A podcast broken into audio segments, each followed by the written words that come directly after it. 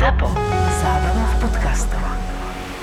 Chodím na prednášky pred atestáciou a lekár rýchlej lekárskej pohotovosti sa podelil so zaujímavou skúsenosťou ohľadom resuscitácie, kardiopulmonálnej resuscitácie.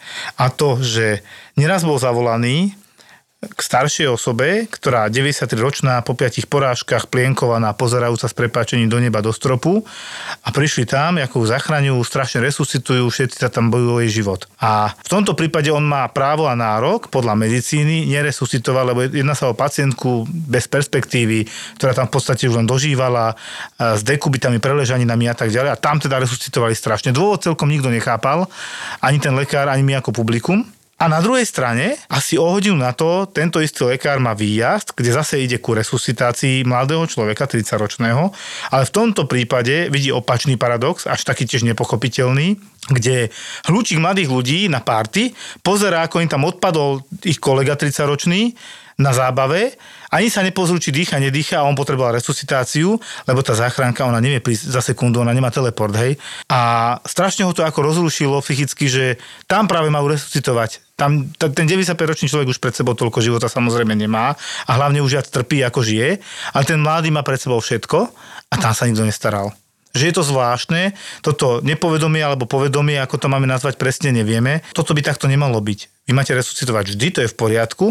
Potom príde odborník, ktorý bude pokračovať za vás. Čiže nebola chyba, že resuscitovali 95-ročnú alebo 93-ročnú, ale bola obrovská chyba, že neresuscitovali a nerobili nič u 30-ročného muža mladého. Nevieme to pochopiť. Tá prvá pomoc je pomaly všade, tlačí sa to kade tade. Dávam do pozornosti. Perfektné, na YouTube si nájdete Kubovci, KPR-ka. Krásne to tam je znázornené. Ja som si to dovolil dneska na prednáškach pustiť kolegom. Oni to nepoznali? No, mnohí nie. To vážne? Tak oni to vedia z iných zdrojov, ale nepoznali to ako možnosť sa to priučiť znázornenie, kde to je nakreslené. Baštrnk, Kubovci, KPR-ka. Odporúčam. KPR-ka so separom. Ale perfektné. Perfektné, ja som to viackrát už videl teda a mne sa páčilo, ako tam je znázornené, že jednoducho máte niečo robiť, nie sa kúkať na toho človeka.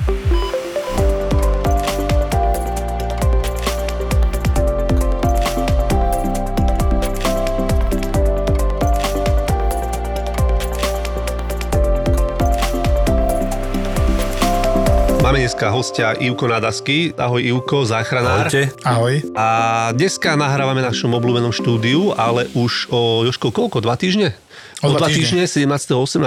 budeme nahrávať Demänová Resort. Čiže tam sa už veľmi tešíme, už sa chystáme, čo tam, aké podcasty budeme počúvať, čo budeme robiť, jak sa budeme baviť a všetko toto. Takže ak niekto chce nás prísť vypočuť alebo aj iné podcasty, tak 17. 18.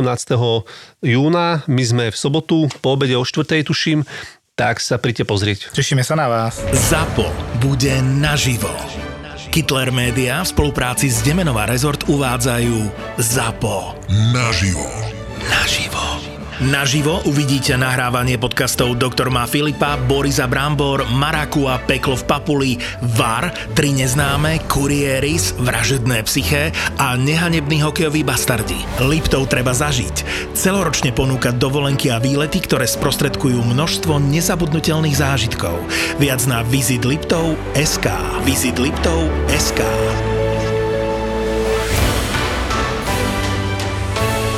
Piatok 17. júna a v sobotu 18.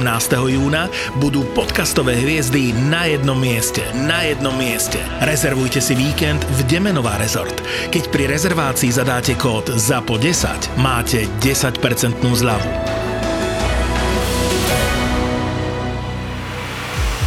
No a ja som počul, že nie je nazvať radšej pacientku alebo klientku už, čo ti ponúka nejakú takú službu. Ani nie, že službu, ale dokonca výkon. No, tak som to tak povedal. Výkon povolania tam bol. Výkon povolania. A to bolo tiež dávno. No a to bola jedna pacientka, ktorá... My sme tam proste došli a ona bola v strede obývačky, nahá tam ležala na takom koberci. Tam dobre masturbovala. A zavolala vás kvôli čomu? To bolo tak, že sused, on jej zvonil a ona mu neotvárala, tak on prebehol nejak cez balkón a rozbil okno a sa k nej proste dostal, ja ju tam našiel. Tak on ju našiel, ako masturboval a za to zavolal záchranku? Áno, proste, že tam proste, že tam masturbuje a proste, že je chorá psychická. Tak a my sme tam došli, no a ona stále masturbovala. Tak. Ako nevadí, že ste tam prišli, jej to bolo jedno? No však samozrejme, že jej to bolo jedno, no tak keď tam už boli policajti a sused. A toto mu už prišlo moc, hej, proste. No proste tam bola, no a teraz sme ju nejak museli odtiaľ dostať, teda však že sa k nej priblížili a zlávala jak čert, kopala, škrábala, takéto veci. Hovorím tak, rýchlo zaberme do toho koberca. My ju nejak zobrali, zabalil do toho koberca a ona bola v podstate jak ten Ramzes. Vieš, to ono, vieš. Ešte sa tam nejak tak, no, akože metal, ale bola taká nepokojná. Hovorím, daj elastický obec. Tak ešte to pekne zviazali, zobrali s policajtami, naložili a odvezli do Ružinova na cepečko. A sme vyložili, sme išli, to bolo za bieleho dňa. No a my sme tam už prechádzali a zhodlú okne si pamätám, tam také mladé baby tam boli, tam asi dve tam sedeli a my, jak sme prechádzali, ja som bol takto pri hlave, Hano bol vzadu, doktorka išla za nami a ona sa tam stále nejaké nezmysly rozprávala. Akorát tedy, jak sme sa blížili k tým babám, tak ona mne tam povedala, že počúvaj ma, že vyfajčím ti vajca na kolomaš. A tie baby, že pečetky, hej. Všetci tam doreho bože, hovorím, tak toto si mi teda dobre dala. Samozrejme, oni sa smiali všetci naokolo. V podstate aj vy ste urobili veľmi dobre, vy ste ju vlastne obliekli, zabezpečili, aby si nemohla oblížiť. Bez toho, aby ste do nej pichali nejaké lieky a pekne ste ju donesli a v koberci, hej, ste ju donesli. No jasné, v koberci však bola pekne zabalená. A raz si ešte z okolností pamätám tiež, to bolo na Primaciálnom námestí, tiež tam chodila, behala tam taká holá žena a boli tam dvaja mestskí policajti. A už mali v ruke nejakú deku alebo plachtu. A oni ju, vieš, ako oni naháňali? Jeden stál vľavo, jeden vpravo. A oni držali tú deku a samozrejme, že oni boli jak plachetnica, vieš? A čo fúkal vietor a jasné, že ona utekala, ne? Však to bolo akože na ich to brzdilo. A ja im hovorím, chalani, však si, dajte si to tak, že nech si to jeden zoberie deku do ruky a dvaja utekajte, čo vedľa seba, tak ju chytíte rýchlejšie. Ne, tak pozrel, že ja pravdu máš.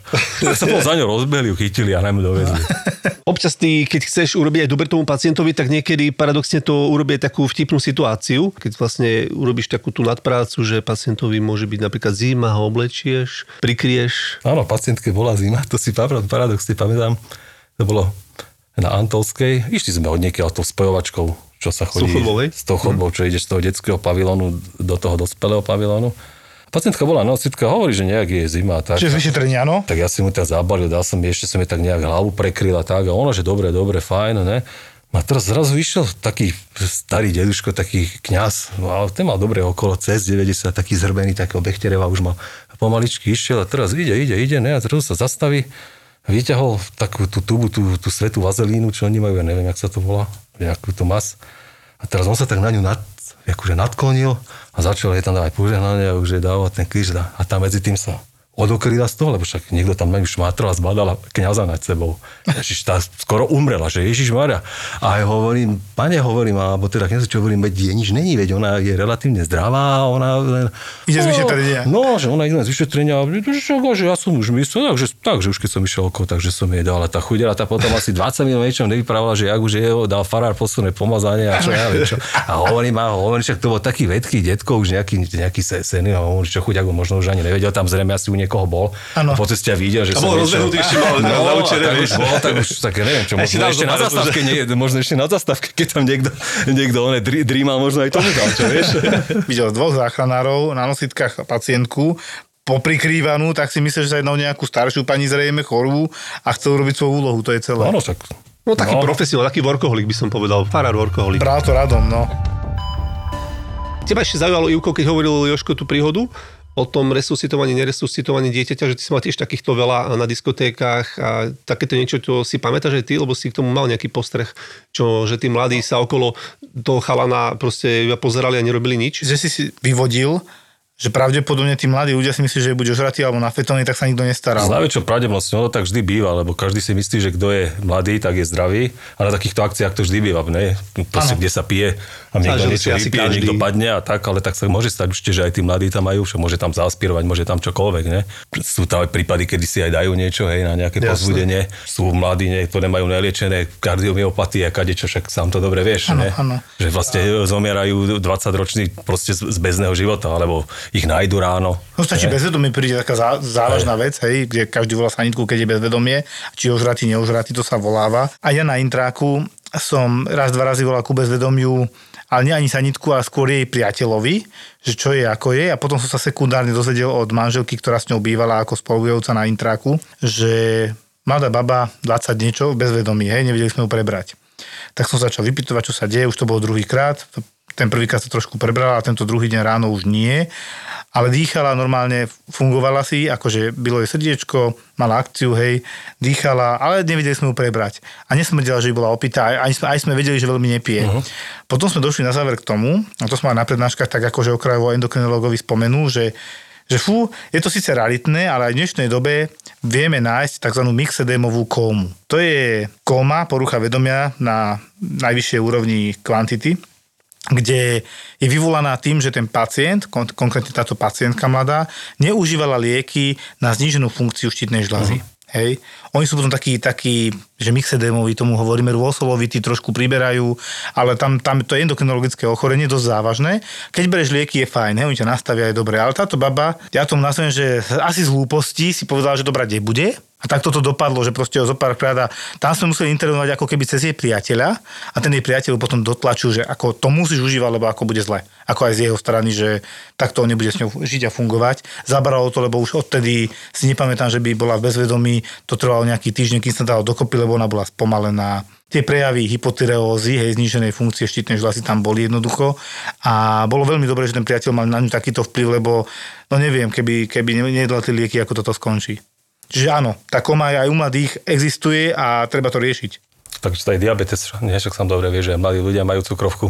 Aj mne sa stalo, akože, sa musím priznať. Konkrétne, ty si mi doniesol jednu z najvyšších glykemií môjho života, že 78 cukor. Ja si ho pamätám, to bol ten taký mladý chalan z ulice. Áno. Ja si ho veľmi dobre pamätám a on to bol tak, to bolo, ja si aj viem presne, kde to bolo niekde tam, jak bola kedysi Rovňankova, tak on bol vonku na ulici. No. A on mal tašku a v tej taške mal asi 3 alebo 4 také 2-litrové Pepsi-Coly. A hovorím, že to je také studené, ne? Mu to tam pozerám a on to mal úplne zmrazené proste na kosť. A on bol tak smedný. Polydipsia, jasné, to v tom patrí. A on to normálne lial. On tam bola nejaká jeho sestra, alebo neviem, kto to bol. A ona hovorí, že on to už 4 dní takto je, že on si to proste dá do toho čomrazáku, on to otvorí a že normálne on vypije 0,5 litra tej ľadovej drte tej kolie. Hovorím, však to není možné, hovorím, ne? A že strašne veľa močí a tak, však to bolo jasné. Tak sme mu zmerali cukor a nám ukázalo, že error, ne? Error high. Chal nejak dopadlo, to sme rozprávali. Ale on bol úplne privedomý. Na ISKU, lebo on mal acidózu. Dali sme ho dokopy. A on nejaké 4-5 dní šiel, akože rýchlo ich dáš dokopy, lebo sú mladí. Toto je presne ono. Ale zase, keby sa k nemu tá sanitka nedostala... No, ja som sa ho ešte pýtal, ne? Hovorím potom, jak sme mu zmerali ten cukor, hovorím a že nemali ste nejaké problémy alebo niečo, hovorím s nohami nejaké rány, alebo že by vám nejak hnisali, že ne, že ja len takto 5 dní, že som smedný. On to do seba ešte aj, ja si povedal, že môžem sa napiť, on však sa napí, hovorím, ne? A on asi je v kombinácii aj s toho kolou, však to má strašne veľa cukru, ne? Aj... No to má, no. Ešte som to minule pozeral, okolo 200 gramov je v 2 litroch, no. To je neskutočné. No a on to normálne, on to lial do seba, však ty vieš, aj keď si dáš niečo studené, tak vieš, si dáš studené, ťa začne ťa boleť čelo, ne? A jedno s druhým, a on to normálne do seba lial. Či on tým chladením si nejak nepomáhal, ako to sú teórie, hej, lebo to nerobí bežný človek.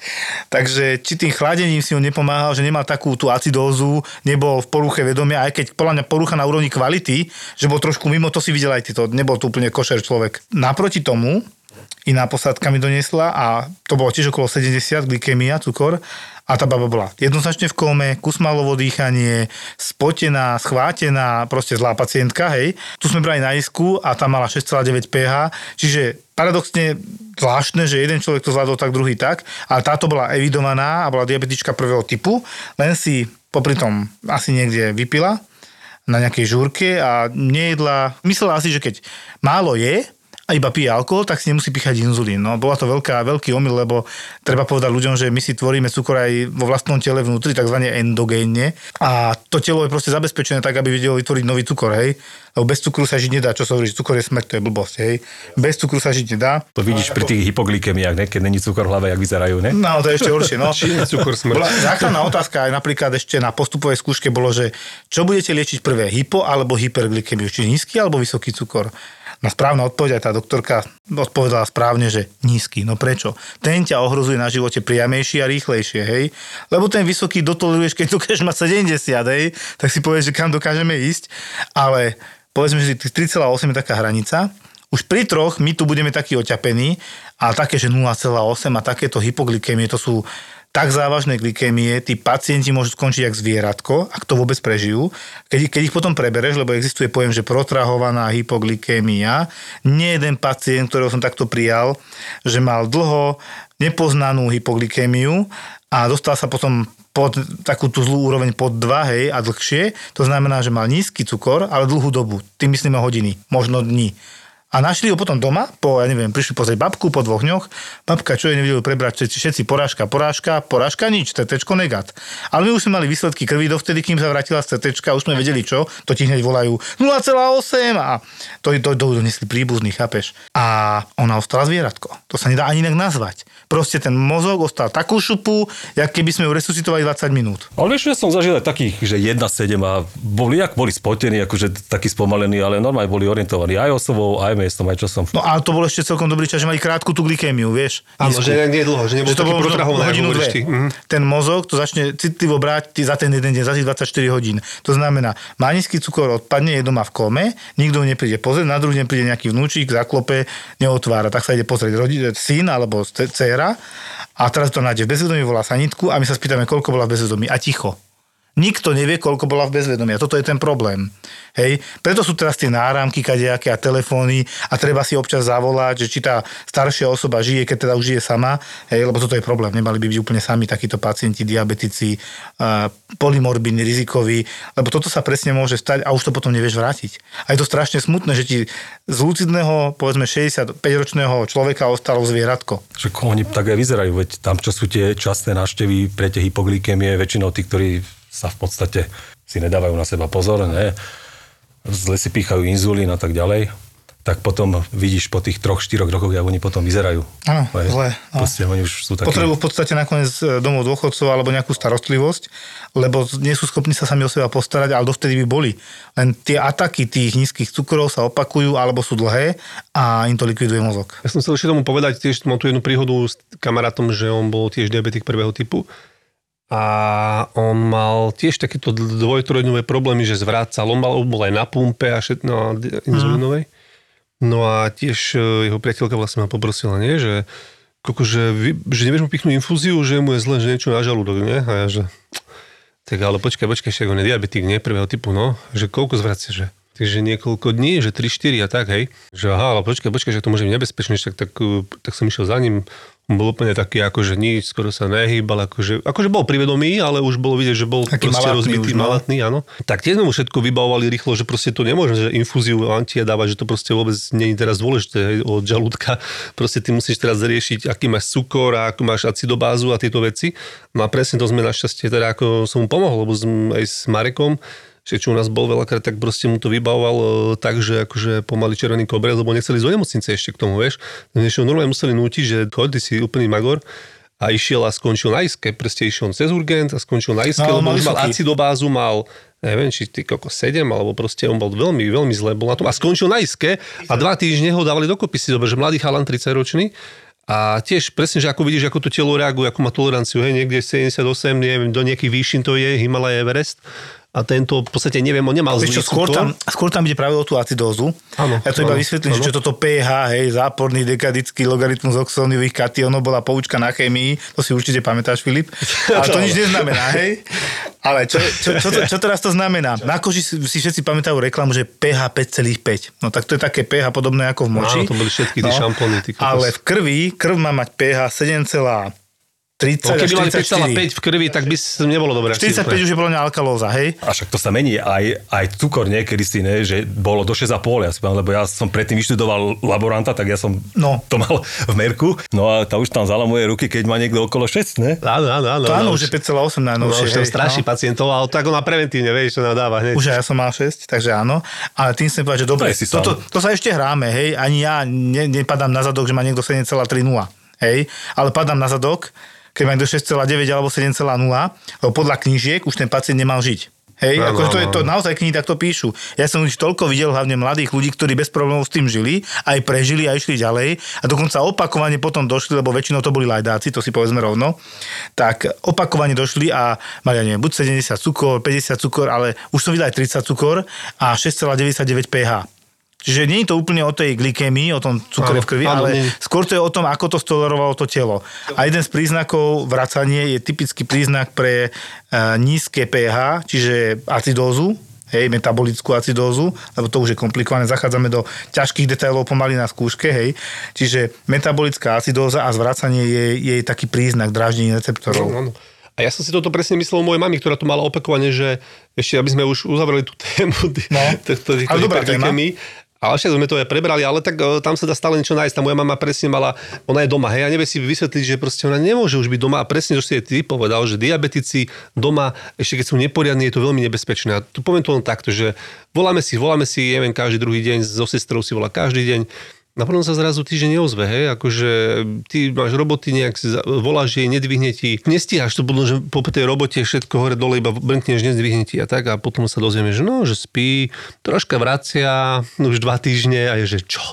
Že do Boha, máme ukamžite na urgén, musíme tam letieť. Obličky chore, že? Obličky chore, samozrejme, ona sa tak pekne doriadila. To je taká dobrá kombo, no. Ale si dobré, že ona nikdy mala to pH-čko také, že je zle. Vždy som si myslel, že už je v acidóze, neviem akej, vieš. A vždy mala, že pH v norme.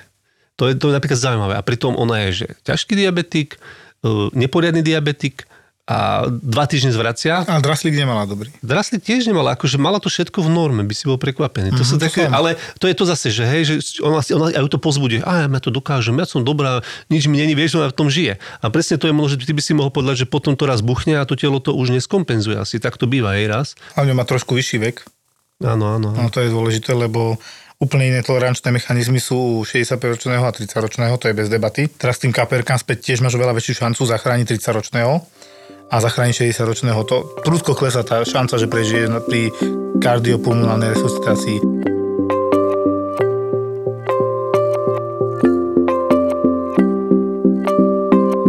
Dobre, a kapierka nejaká? Kardiopulmonálna resuscitácia. Sme sa bavili kapierka. Určite bola kapierka aj z vašej strany. V podstate tu máte najčastejšie, keď to nie je najčastejšie, ale je to súčasť vašej práce tiež častá. Napríklad dneska nám ten lekár povedal, že ťažko vysvetlíš laikovi, ktorý v električke v úvodzovkách vytiahol jazyk pacientovi, ktorý síce bol len skolabovaný a v podstate sa normálne do 10 sekúnd prebral, ale keďže sa prebral, jak mu chytil ten jazyk, lebo to je dosť taký divný moment pre toho, ktorý sa preberá. Dokonca oni stále ešte sú v tej starej nejakej škole, že oni ešte kebyže majú tú zicherku, tak oni sú schopní im ten jazyk normálne aj prepichnúť. Ja len chcem povedať ten odkaz ľuďom, keď vám niekto skolabuje alebo odpadne, najskôr skontrolujte, či dýcha, či nedýcha, presne na ten baštrnk. A toto si pozrite, keď teda neviete, lebo vyzerá to až, nám je to smiešné, aj keď vám to nepovieme, ale určite ste nikomu nezachránili život tým, že ste mu vyťahli jazyk, hej? Lebo my sa musel dusiť v prvom rade, on sa nedusil, on je len bezvedomý. Ale keď zakloníš hlavu, ty uvoľníš celé to svárstvo. Ale stalo sa mi, vieš, a hlavne v týchto dompenziónoch, tie babičky, oni majú problém, lebo nemajú zuby, vieš. A oni, keď im tam z času na čas, viem, že keď im dávajú rožky a parky, sa zvyknú s tým dusiť. Rožky, parky, nie jazykom. To sú vlastne. Áno, ale že akože to, že tam napríklad vidíš to, že jak ten pacient proste je cianotický, má nízku saturáciu, v podstate nedýchá, my tomu v tom našom žargóne hovoríme, že je taký kaproidný. Uh-huh. A potom tam vidíš pekne, že tam to máš jak s tou hypoglykemiou, že pichneš čomagilky, vyťahneš oné párek, troška ho predýcháš a v podstate tá babka tam môže bez nejakých... Áno, to sa deje. Ja som takto aj bol, sme mali takú jedná, ten mal polku rezňa tiež, čo mladý chalan. Naseknutého? To bolo tiež, si to pamätám presne, kde to bolo a ten tiež už nedýchal, už bol fialový, proste pekne vyšiel skoro polka rezňa. Aj sme ho nechali doma, ani sme ho nebrali. Normálne si dávali hadicu a tak ste to? No, laryngoskopom a vidíš, vyťahneš. Rozumiem. Takí malí krčiari z vás boli. Aj to, však my sme všetko, keď to tak. Takisto jak ty, ne? Však ty si psychológ, doktor, si, ja neviem, psychiater, potom musíš si tam vypočuť tie príbehy všelijaké, ne? Čo tam oni dávajú. A tak to patrí podľa mňa. A vieš, akí sú starí ľudia, no. Áno. To dobre, vieš, že koľkrát oni potrebujú sa len porozprávať a skontrolovať si, či jej dobre merá tlak, ale ne vtedy, keď my slúžime o 3:00 v noci. Tieto zapadnuté telesa v podstate teleso, aj keď je to teda jedlo a keď sa ocitne presne na prelome dýchača, hornej tráviacej sústavy a hornej dýchacej, tak to je problém, ale presne ako vy, keď máš laryngoskop, pekne vyťahneš. Mne sa smiali doteraz, že čo to mám v aute a ja som si musel takúto dlhú pinzetu vypožičať z Urgentu na chvíľu a doteraz mi ostala, hej. A nie z Urgentu, podľa mňa ešte od Krčilného som si to vypýtal, lebo my to na Urgente podľa mňa nemáme. Ale my máme takú kartičku parkovaciu a ona mi furt zapadne do rohu medzi sklo a kokpit v aute a ja ho ťa potom neviem vyťahnuť a ono nevidno, vieš. Tak s touto pinzetkou dlho to vyťahujem a to podľa mňa s touto pinzetou vy viete krásne vyťahnuť. To sú tie magilové kliešte, no. Tak by si sa divil, čo si dokážu ľudia kade čo napchať kade a tade, takže. Povedz mi, čomu by som sa ja divil? Čomu by sa, tomu som sa ja divil. Akože cez ústa? No nielen cez ústa, aj do iných otvorov si dokážu hocičo napchať. Ivo, čo si pamätáš ty? Ja že si pamätám, akože čo bol taký najbizarnejší prípad, akože aký predmet skončil v análnom otvore, tak to bol drevený vláčik. Bol to, myslím, že len rušeň, akože, alebo teda... Druhý vagón sa už nepodaril. Neviem, či tam boli tie vagóny, ale viem, že boli aj takéto prípady. Ako detský drevený vláčik. No, tak ten normálny, čo si deti akože púšťajú. Ale to, akože to my sme neboli, to bolo na dispečing, volala. A tak. Tak volala na dispečing. A ako volala akože? Môže, má proste nejakého partnera, ktorý sa proste s takouto záležitosťou zdôveril a proste... Ona to potrebuje čo vyriešiť, ale dokonca viem, že to bolo tak, že ona ani nebola tam. U ňoho on bol niekde v jednom meste, ona bola proste v druhom meste a sa snažila nejakým takýmto spôsobom pomôcť. Akože, dobrý deň, prosím vás, môj známy z druhého mesta, ja tam pri ňom nie som, ale on mi volá, že má taký problém, že má zaseknutý váčik v zadku. No, asi tak. Videli by si mu pomôcť, prosím vás. Viete mu tam niekoho poslať? A tak hlavne dobre, že deti si napchajú tiež akože do nosa guličky, kadečo. Tak to áno, to zase je pre mňa pochopiteľné. Že... Ja som mal najhorší prípad, keď si dala sekundové lepidlo, si do očí si decko dalo. Ježišmaria, Jozef. No. Si zalepil na trvička. Tako zavolali takto, že... No. A čo ste robili? Tak čo s tým máš spraviť? Môžeš dať nejak sterilne prekryť nejakou... A nejakou gázom okolo dnes na očné. No. To je ma zaujímalo, ako to na očný vyriešil. Tak to ti neviem povedať. Kámo, to môže byť. To už ja nevieším. Celkom zápalka.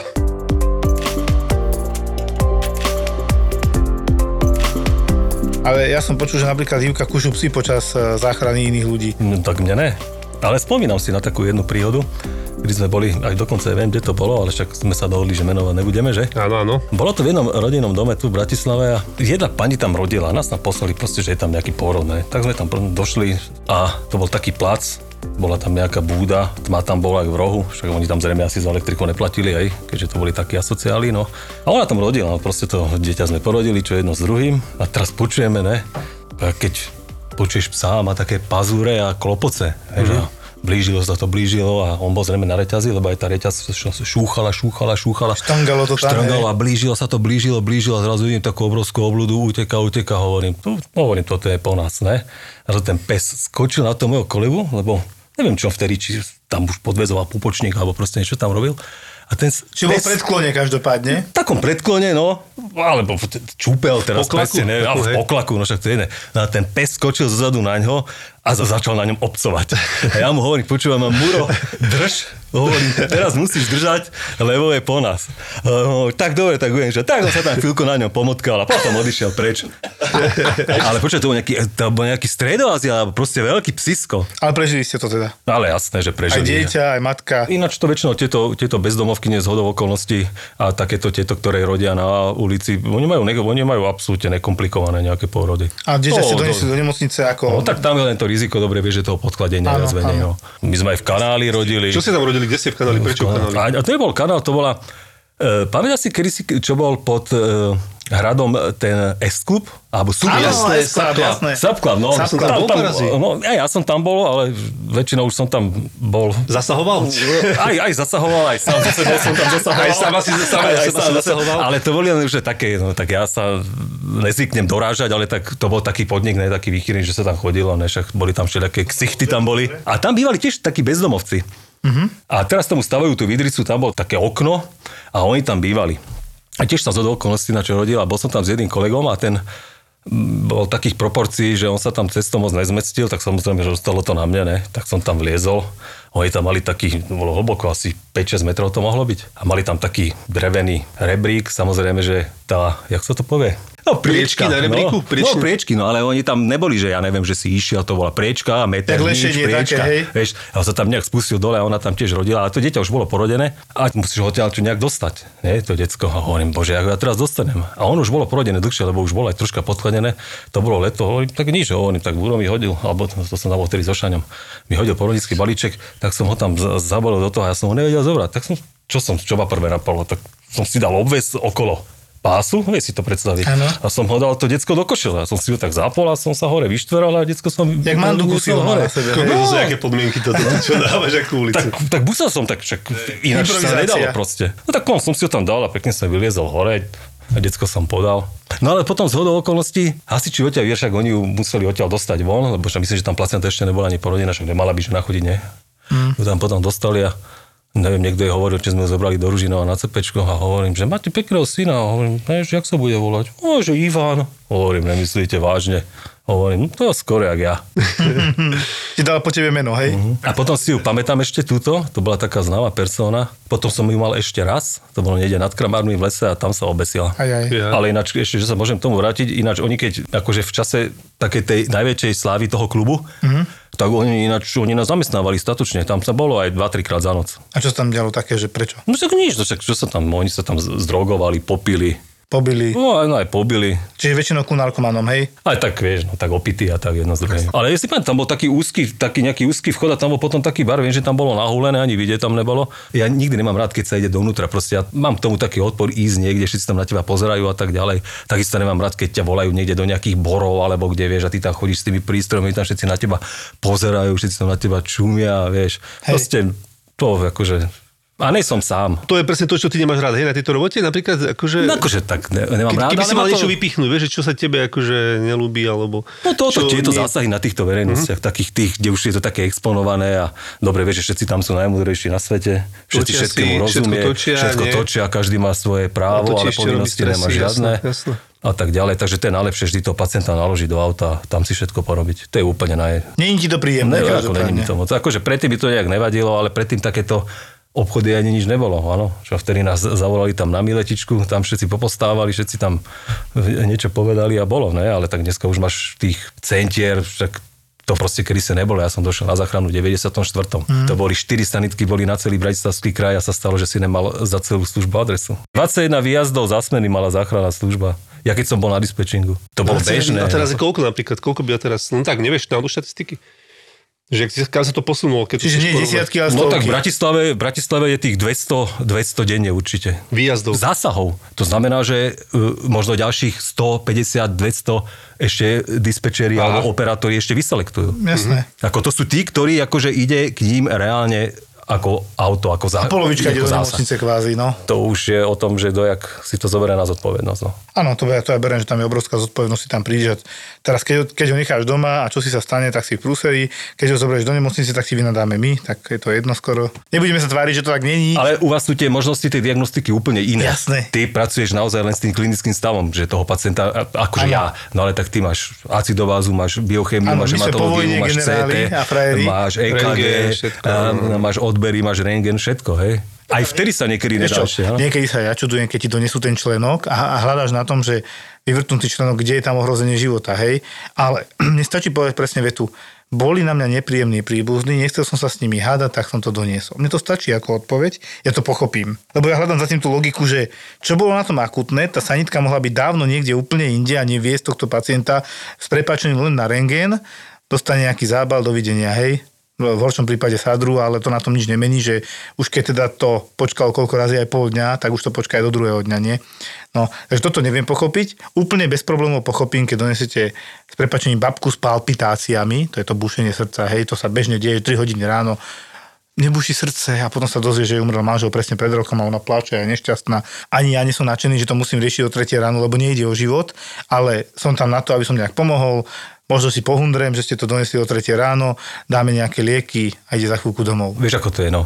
nechať niekoho doma, keď ti on stále subjektívne tvrdí, že ho tlačí na tej hrudi. A jasné, jasné. Koľkrát to berie, že na svoje riziko aj na svoje triko. Aj tí opilci, áno. Áno. No akože tam, ako, dobre vieme, že mu nič není. No ale proste je vonku -10, hej, no nemôžeš ho tam nechať na tej ulici. Rozumiem, si človek, jasné. No, však tam zamrzne. A napríklad v lete ho necháš? Tak je to určite, je tam menšie riziko toho, áno. Ale veď, oni už presne vedia, oni vedia, kde si majú láhnuť aj kde, a že treba ich dať, alebo ich treba dať len do chladku, lebo však väčšinou sú takí, ti tam donesú takého jedného, ne, že je na poli, ne, že vyzerá klaun, že jednu stranu má bielu a druhú má červenú, ano. Lebo akorát na tej strane troška ho spálilo. My máme už aj takých svojich, o ktorých vieme a už záchranári, keď ich poznajú, tak normálne vedia, že býva o dve ulice ďalej, len tam nedošiel chudák, hej, tak v rámci toho, že tak môžem ísť teraz do nemocnice s ním, alebo ho o dve ulice vedľa a normálne odprevadím ku bránke, zazvoní, manželka si po ňom dole príde, dostane preplesk a ide hore. Hej, to sa dá.